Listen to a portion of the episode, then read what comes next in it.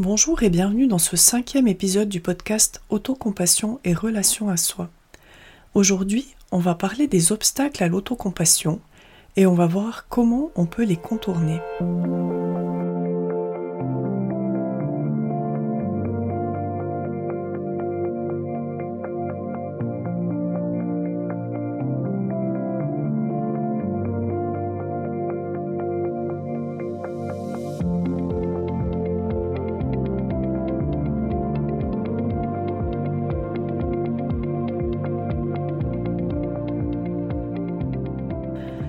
Une question qu'on peut se poser quand on découvre l'autocompassion et qu'on apprend à la pratiquer, c'est est-ce que c'est facile de pratiquer l'autocompassion?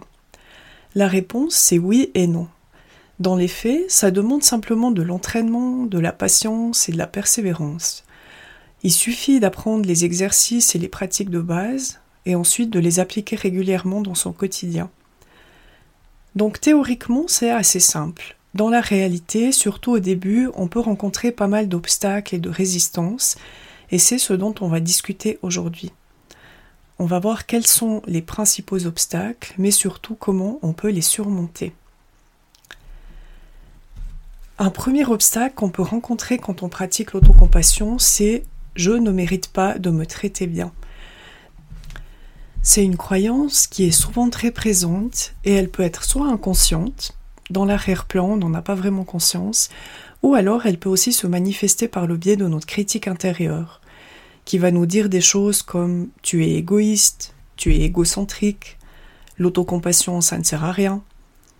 Donc si c'est le cas, on risque de ne pas s'autoriser à pratiquer ou à bénéficier de la pratique. Les solutions, c'est tout d'abord de se donner de l'autocompassion quand on réalise qu'on a cette difficulté qui est présente. Déjà, c'est d'en prendre conscience, d'accepter que cette difficulté soit là, de reconnaître que c'est difficile, mais que finalement beaucoup de gens ont la même croyance. Et ensuite, on va pouvoir s'accorder ce dont on a besoin. Deuxième chose, c'est y aller vraiment gentiment, en respectant son rythme et ses besoins, ne pas vouloir forcer à prendre à tout prix l'autocompassion le plus rapidement possible, mais vraiment de se laisser le temps. Et enfin, si on observe qu'il y a un blocage mental ou émotionnel qui est à l'origine de cette croyance, on peut travailler dessus par exemple avec les soins énergétiques, comme le code des émotions ou les fleurs de bar qui vont permettre de débloquer ces émotions, ou alors en utilisant une technique spécifique de visualisation, euh, telle que nourrir ces démons que je proposerai d'ici quelques semaines. Donc ça, c'était le premier obstacle, je ne mérite pas de me traiter bien. Un autre obstacle qui peut être présent, de nouveau surtout au début, c'est qu'on veut trop bien faire, on veut faire juste. On va donc se mettre beaucoup de pression pour faire les exercices correctement, pour être complètement présent dans les pratiques, dans les méditations, et on se met tellement de pression que ça devient vraiment compliqué à gérer. C'est quelque chose que les perfectionnistes d'entre vous comprendront certainement. En tout cas, pour moi, ça a été un gros problème au début.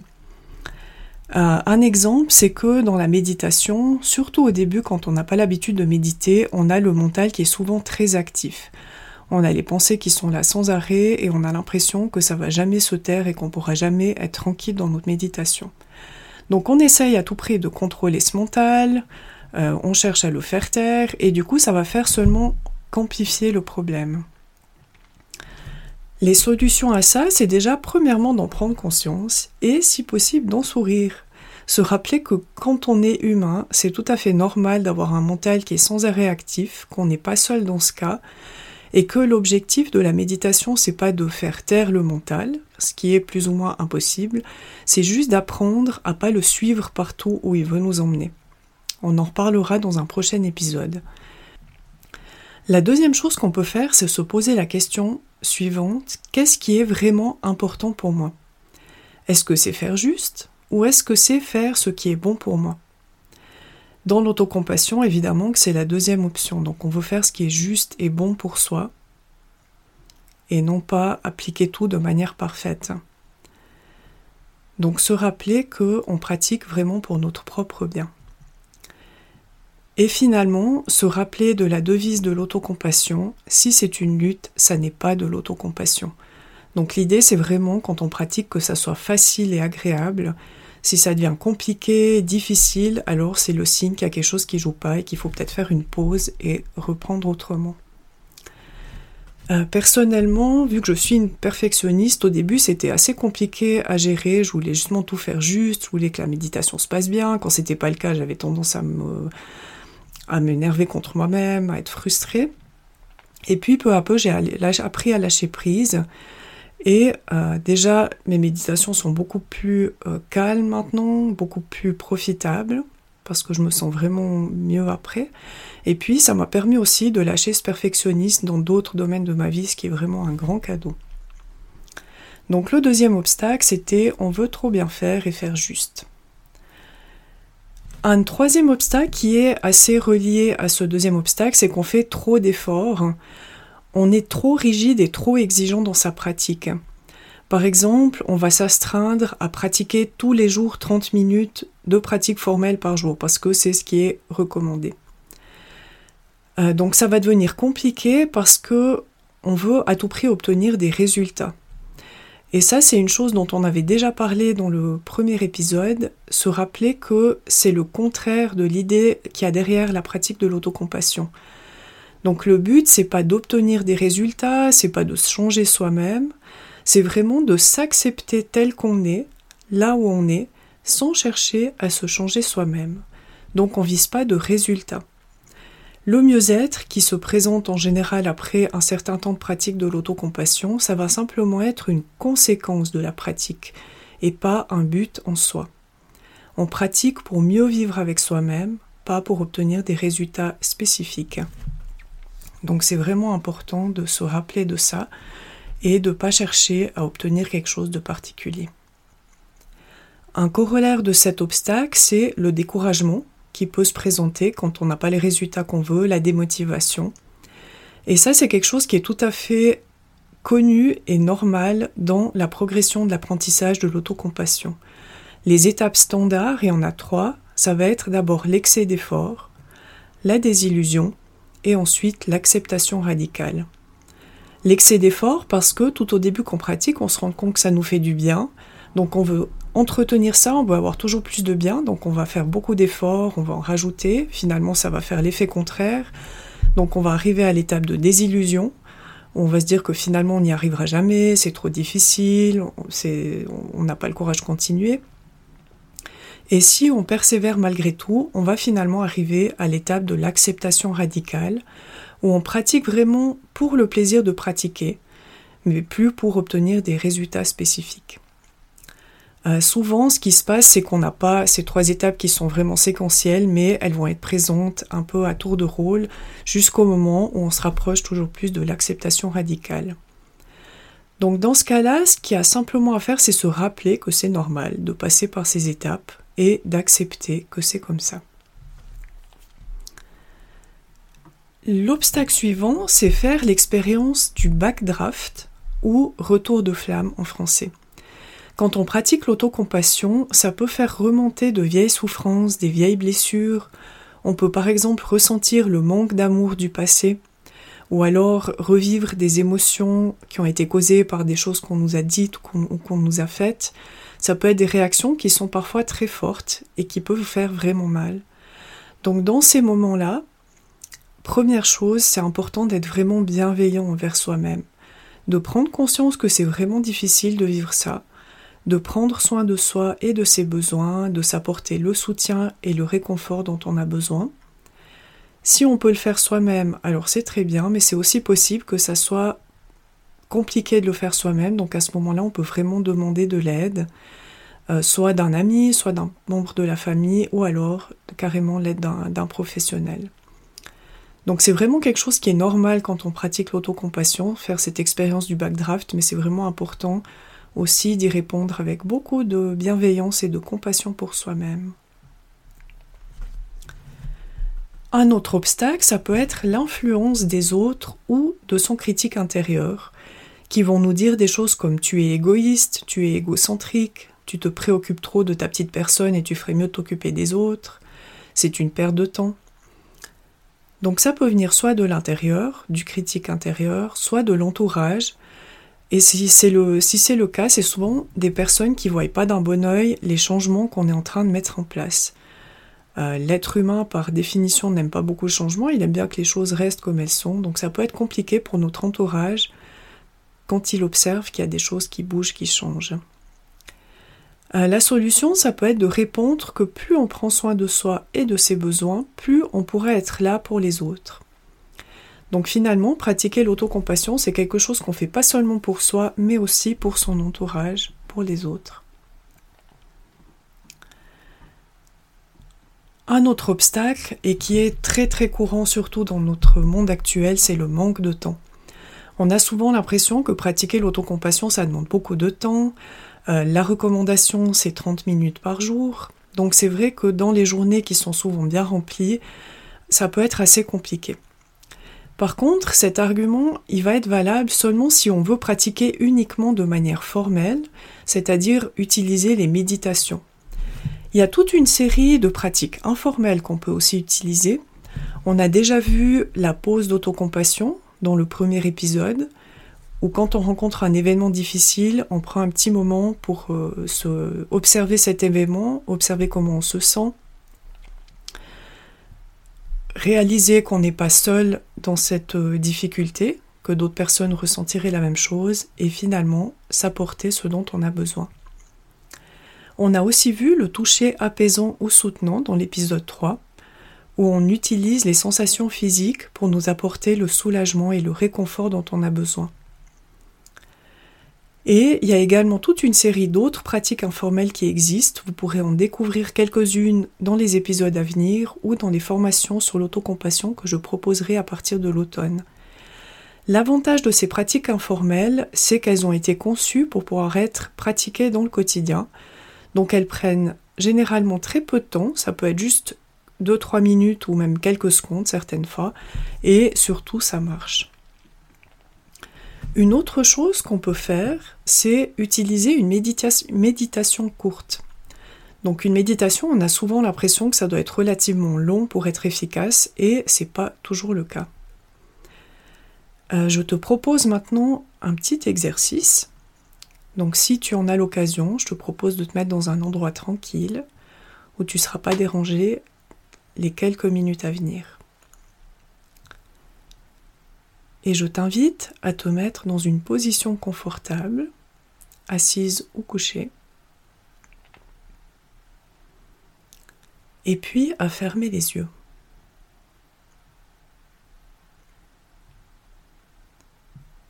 Maintenant, prends quelques respirations profondes.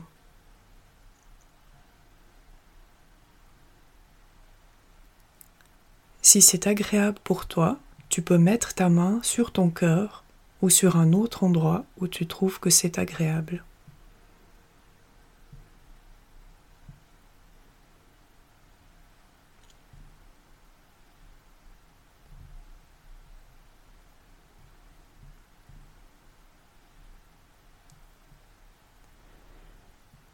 Continue simplement de respirer calmement et note les sensations corporelles qui sont présentes.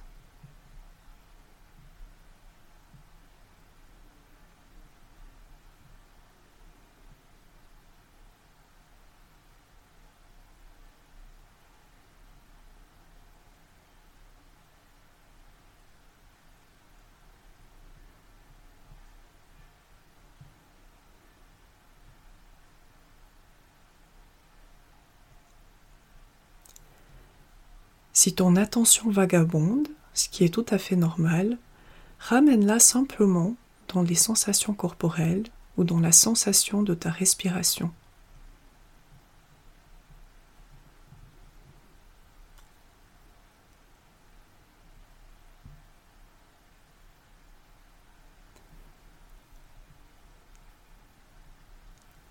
Et enfin, prends une dernière grande respiration et quand tu te sens prêt, ouvre doucement les yeux.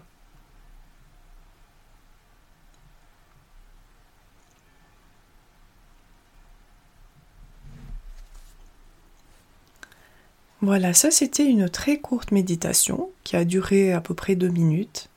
Et ma question pour toi, c'est comment est-ce que tu te sens maintenant? Souvent, ce qu'on remarque même après une très brève méditation, c'est qu'on se sent plus détendu, plus calme, plus paisible. Parfois, c'est pas le cas et c'est complètement ok. Parfois, c'est même le contraire et c'est tout à fait ok comme ça. Mais si tu remarques que ça t'a fait du bien, alors c'est vraiment quelque chose que tu peux reproduire dans tes journées et tu peux le faire à peu près n'importe où. Ça peut être dans les transports publics, ça peut être en allant faire une pause aux toilettes. C'est vraiment possible de le faire n'importe où. Personnellement, ce que j'ai adopté comme euh, manière de faire, c'est de pratiquer 10 minutes de méditation juste après le lever, donc avant de déjeuner. Euh, à ce moment-là, j'ai du temps, je ne suis pas encore prise dans ma journée, donc ça me permet d'être vraiment disponible intérieurement. Et puis, vu que c'est devenu un rituel, ça m'aide à tenir sur la durée. Je me pose pas la question est-ce que j'ai envie de le faire ou pas, je me lève le matin, je me pose 10 minutes et je fais ma méditation. Et puis aussi, ça me permet de bien commencer ma journée, de, donner une bonne coloration à ma journée. Au niveau de la pratique formelle, donc tout ce qui est méditation, j'essaye de le faire plusieurs fois par semaine. Euh, je le fais soit de manière libre, donc sans instruction extérieure, simplement en étant avec moi-même, en me donnant les instructions dans ma tête, ou alors en utilisant des enregistrements. Ça peut être agréable de se laisser simplement guider par une autre voix. Une autre chose que je fais régulièrement dans mes journées quand j'en ressens le besoin, c'est d'utiliser des pratiques informelles. J'ai parlé tout à l'heure de la pause d'autocompassion, du toucher soutenant ou apaisant. C'est vraiment des pratiques que j'utilise régulièrement quand je rencontre une difficulté pour m'apporter un soulagement ou du réconfort, donc ce dont j'ai besoin sur le moment. Et finalement, j'utilise des courtes méditations quand je sens dans la journée que j'en ai besoin. Par exemple, après un coup de stress, un moment de démotivation ou de fatigue. Donc vraiment, j'utilise ce que je vous ai présenté tout à l'heure et ça m'aide à repartir dans une meilleure énergie pour la suite de la journée. Un dernier obstacle qu'on va voir aujourd'hui, c'est je ne sais pas comment faire pour pratiquer l'autocompassion. Euh, donc là, il y a plusieurs choses que tu peux faire. La première, c'est chercher sur Internet. Il y a vraiment beaucoup de vidéos ou d'enregistrements qui présentent des pratiques d'autocompassion. Euh, c'est vrai que pour l'instant, c'est souvent encore en anglais. En français, c'est encore relativement peu connu, mais en cherchant un peu, tu peux trouver quelque chose. Donc là, c'est important de trouver quelqu'un dont tu apprécies la voix et la manière d'amener les choses pour que ça soit vraiment le plus agréable possible quand tu vas faire les méditations. Ensuite, il y a plusieurs livres que je recommande sur l'autocompassion. Tout d'abord, le, livre de Christine Neff qui s'appelle S'aimer, comment se réconcilier avec soi-même. Euh, Christine Neff, c'est une des pionnières de l'autocompassion en Occident. C'est une psychologue américaine qui a vraiment contribué à faire connaître l'autocompassion de manière large. Et c'est la co-créatrice du centre, du Center for Mindful Self-Compassion avec Chris Germer. Donc il y a un autre livre de Chris Germer qui s'appelle L'autocompassion, une méthode pour se libérer des pensées et des émotions qui nous font du mal, qui est aussi très bien, euh, qui donne plein d'exemples, de, pratiques et euh, qui est vraiment très utile. Et ensuite, il y a un livre qui a été coécrit par Christine et Chris Germer qui s'appelle Mon cahier d'autocompassion en pleine conscience, qui reprend une bonne partie du programme officiel du cours Autocompassion en pleine conscience en 8 semaines. Euh, si ces ouvrages t'intéressent, tu peux retrouver les références sur mon site web dans le menu Ressources, Suggestions de lecture. Finalement, une autre manière d'apprendre à pratiquer, c'est de suivre un programme. Euh, dès l'automne, j'en proposerai deux. Il y aura tout, d'abord un programme en ligne qui s'intitule 22 jours pour découvrir et apprendre à pratiquer l'autocompassion. Donc c'est un programme qui sera réalisable depuis la maison avec une vidéo et des exercices ou pratiques à réaliser chaque jour. Et le programme officiel en 8 semaines du Center for Mindful Self-Compassion. Euh, personnellement, j'ai découvert l'autocompassion grâce au livre de Christine Neff. Euh, quand j'ai lu ce que c'était, ça m'a vraiment parlé parce que je réalisais que j'avais vraiment besoin de transformer ma relation avec moi-même Euh, donc ce que j'ai fait ensuite, ça a été d'acheter le, cahier d'autocompassion en pleine conscience. Euh, au début, j'ai bien tenu, et puis ensuite, comme souvent avec les livres, en tout cas pour moi, je me suis un peu découragée, j'ai eu de la peine à persévérer. Donc finalement, c'est ce qui m'a décidé à suivre une formation. J'ai suivi la formation du Center for Mindful Self-Compassion. Euh, vu que c'était en ligne, c'était sur 10 semaines. Et là, ça m'a vraiment permis d'entrer dans la pratique, de découvrir ce qu'était vraiment l'autocompassion, les méditations, d'apprendre de manière agréable, en groupe, ce qui, aide à, se motiver et à persévérer. Donc euh, si tu veux vraiment aller plus loin dans l'apprentissage d'autocompassion, personnellement, je recommande vraiment une formation. C'est beaucoup plus facile que d'apprendre par soi-même. Voilà, euh, c'était l'épisode du jour. J'espère que je t'ai maintenant donné des clés pour mieux faire face aux obstacles qui se présentent quand on pratique l'autocompassion. Je me réjouis de te retrouver dans le prochain épisode où on parlera de ce qu'est la pleine conscience et de comment on peut l'incorporer dans sa vie quotidienne. D'ici là, je te souhaite de merveilleuses semaines. À bientôt!